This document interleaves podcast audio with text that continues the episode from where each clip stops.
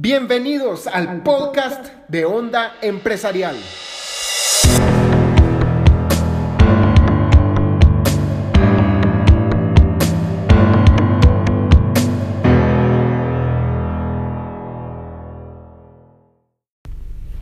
Bienvenidos a un nuevo podcast de Onda Empresarial. Hoy el tema del que quiero hablar es de las ideas más importantes que se me quedaron de un gran libro empresarial que muchas personas han leído, o aunque se ha empezado a leer, babos, que es el libro de Robert Kiyosaki de Padre Rico, Padre Humilde. Le vamos a poner así porque no me gusta esa otra palabra que va ahí, no me gusta decirla, y como algunas personas le dicen humilde, que es una persona humilde, entonces le vamos a poner así por el momento y para el tema de este podcast.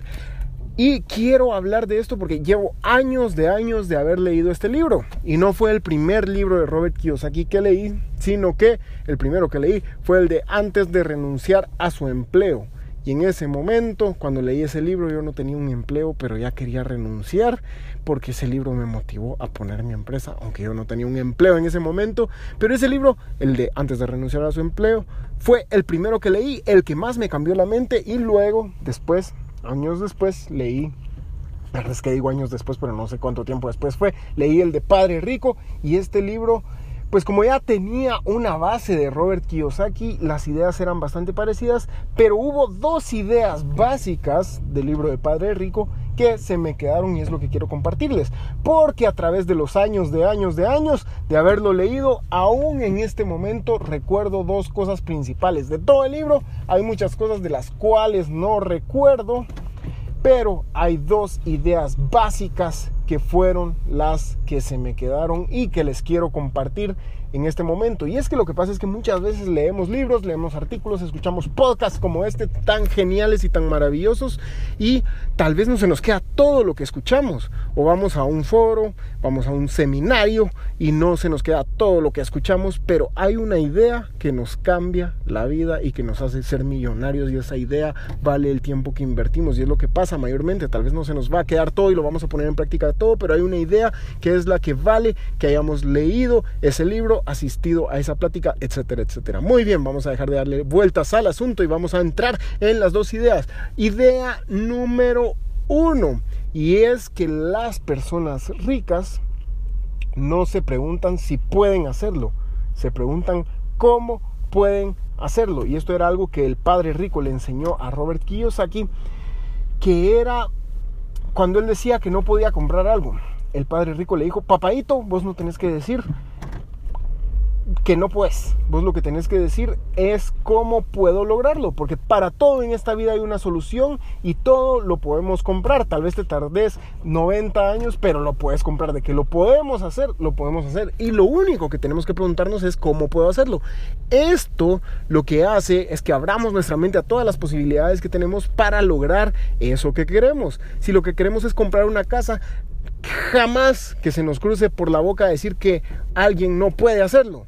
Por el contrario, tenemos que preguntarnos cómo puedo hacerlo. Tal vez tengo que trabajar como esclavo por veinte años, pero lo voy a lograr en algún momento. O tal vez lo que tengo que hacer es finalmente poner mi negocio, pensar una forma inteligente de cómo obtener más ganancias y de esta forma lograr más rápido esa meta. Por ejemplo, hay personas que quieren poner su empresa, pero no se atreven porque creen que están atadas a un trabajo. Les voy a dar una noticia: las personas que deciden si están en ese trabajo o no, no es su jefe, sino que son ustedes. No es su familia, sino que son ustedes. Y cada quien decide si lo hace o no.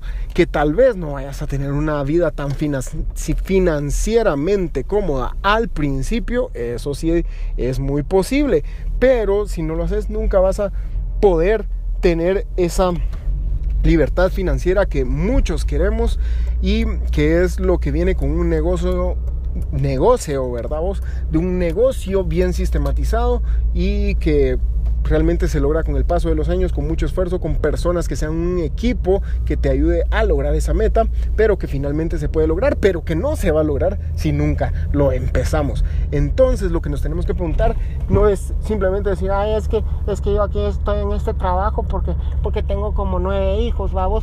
Para empezar, ¿para qué te metiste a tener nueve hijos? Y segundo, hay que dejar las excusas y ver cómo lo vas a hacer.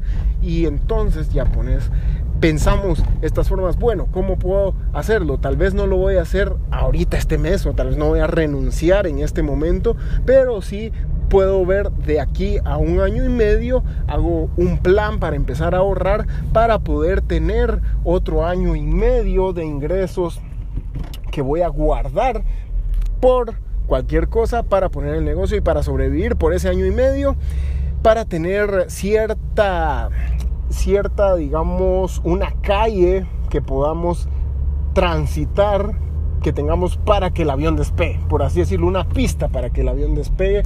Entonces empezamos a recaudar fondos durante ese tiempo que vamos a estar en el empleo, pero le ponemos una fecha y un momento en el cual vamos a empezar esa empresa y decimos en el dos mil veinte, en junio del dos mil veinte yo ya voy a tener mi empresa y empiezo a ahorrar como loco, y en lugar de comprarme diez tacos me voy a comer solo uno y ahorro los otros nueve, y así consecutivamente hasta que tenga suficiente dinero, y en junio del dos mil nueve pongo mi empresa y hace que tengo ahorrado un mi buen dinero para lograr mantener a mi familia y lo que sea necesario por ese tiempo que le voy a dar, para dar lo mejor de mí para que ese negocio empiece a funcionar. Y esto es algo que se me ocurrió en este momento, pero formas de lograr las cosas hay muchísimas. Puede ser un préstamo, que es algo que particularmente no soy muy fan de eso, pero se puede hacer, y más si se hace organizadamente y se hace bien. Totalmente es algo viable que se puede hacer y que en un momento puede ser la mejor decisión. También puede ser conseguir inversionistas, puede haber diez mil posibilidades, y esto es algo que les estoy diciendo de, para empezar un negocio, pero no necesariamente tiene que ser eso. Pueden ser otras cosas como expandir el negocio, pueden ser como contratar una nueva persona que uno cree que tal vez no puede porque no le dan los ingresos que tiene en ese momento, pero lo que no se da cuenta es que cuando contrate a esa persona, esa persona va a decir que el negocio se multiplique enormemente y que esa misma persona se va a pagar a sí misma y aún va a generar más ganancias de las que podríamos tener nosotros solos. Estos son ejemplos. Esa fue la idea número uno, espero que haya quedado clara. No preguntarnos si podemos hacerlo, o sea, no decir ¿será que puedo? ¿Será que no?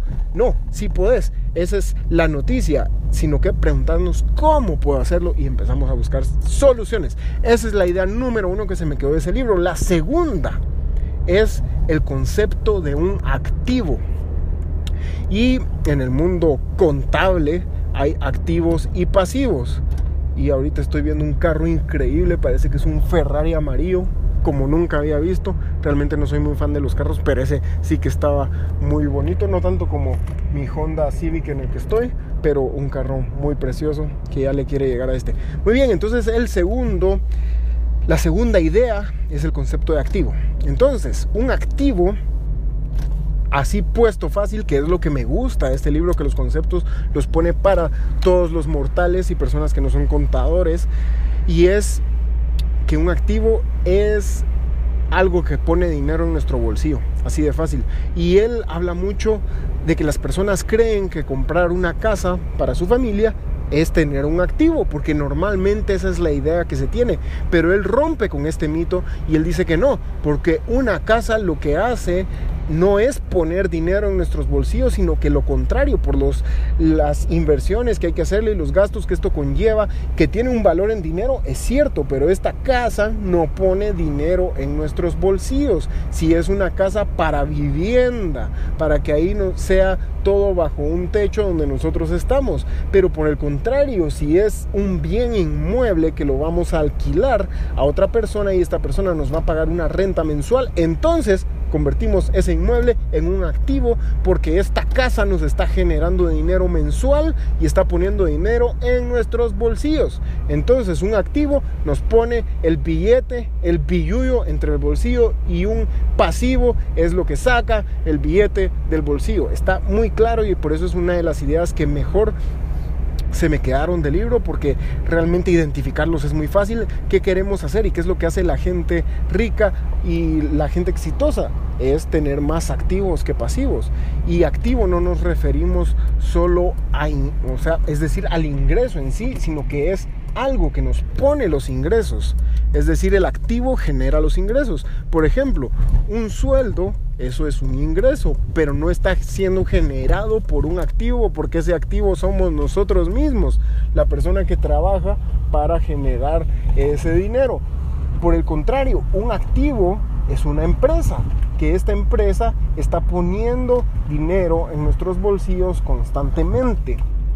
Por ejemplo, un carro, a ver qué es, un activo o un pasivo. Un pasivo. Muy bien, así es, es un pasivo porque hay que pagar la gasolina, hay que pagar los servicios, hay que hacerle cam- el cambio de llantas y todas las situaciones, pero por el contrario, por ejemplo, ahora que vivimos en la época de los Ubers, cuando Kiyosaki escribió este libro no existían los Ubers, pero ahora sí, ahora ese carro, ese automóvil puede ser un activo muy fácilmente si lo usamos para poner dinero y sobre todo si le sacamos ganancia, que es significa que al final de cuentas vamos a salir ganando y no nos va a salir más de gasolina que de lo que realmente ganamos por llevar a personas extrañas y desconocidas en nuestro Uber. Entonces podemos convertir ese carro en un activo y podemos convertir diferentes cosas en un activo, y tenemos que darnos muy bien cuenta de qué son esos activos y qué son pasivos. Por ejemplo, una oficina puede ser un activo si lo usamos para nuestra empresa y nos está ayudando a generar dinero. Pero ¿qué es lo que pasa? Si esa oficina realmente nos está saliendo más cara de lo que debería, entonces hay que evaluar lo activo, la actividad de la oficina. Entonces esa es la idea de activo. Si queremos ser grandes fichudazos y ser unos padres ricos, entonces lo que tenemos que hacer es buscar más activos que ponen dinero en nuestro bolsillo. Y ustedes se preguntarán qué tipo de activos hay. Realmente yo no soy experto en activos, pero en nuestra realidad guatemalteca creo que uno de los activos que más podemos construir es una empresa, porque esta empresa la podemos hacer aquí, ponerla a funcionar y luego, luegamente después contratar empleados, per, o perdón, no me gusta decir empleados, contratar personas que sean parte de nuestro equipo de trabajo, que sean parte de la empresa y que posteriormente esta empresa logre funcionar por sí misma y se vuelva en un puro activo. Otras cosas que podemos hacer también son, por ejemplo, negocios por internet. En esta época es más fácil. En Estados Unidos también existe la bolsa de valores, y por eso es que digo que nuestra realidad guatemalteca es mejor una empresa, porque la bolsa de valores no es algo que sea muy realista en este momento. Pero, por ejemplo, podríamos invertir en diferentes temas si logramos abrir una cuenta a través de internet en la que podamos invertir en este tipo de monetarialidades, y también podemos invertir en otras empresas, no tienen que ser las nuestras, sino que en otras empresas en las cuales invertimos, tomamos acciones y formamos parte de esta empresa, y luego nos van a depositar nuestras regalías, pero para esto se necesita mucho ojo para que esas regalías lleguen ahí. Otras formas de activos son como las cuentas de ahorro, en las cuales se nos deposita como un cero punto cero cero cero cuatro por ciento mensual, que esto es un activo por su definición, pero realmente no vale tanto por eso. Es, una más, es más una forma de guardar el dinero, porque realmente lo que se paga de interés no es mucho, pero en su definición es una, es una forma de activos. También hay bonos del Estado, creo que se llaman, o bonos del Tesoro, que son unos bonos que el Estado emite, que se pagan. Por ejemplo, se emite un bono por diez mil quetzales, ustedes le prestan dinero al Estado y luego el Estado les va a devolver con el ocho por ciento de interés después de un año su dinero. Esto también es un activo. Así que formas de hacerlo hay, solo hay que pensar cómo lo podemos hacer. Muchas gracias por habernos escuchado en este podcast, a vernos otra vez como que fuéramos aquel montón, por haberme escuchado en este podcast. Nos escuchamos en la próxima.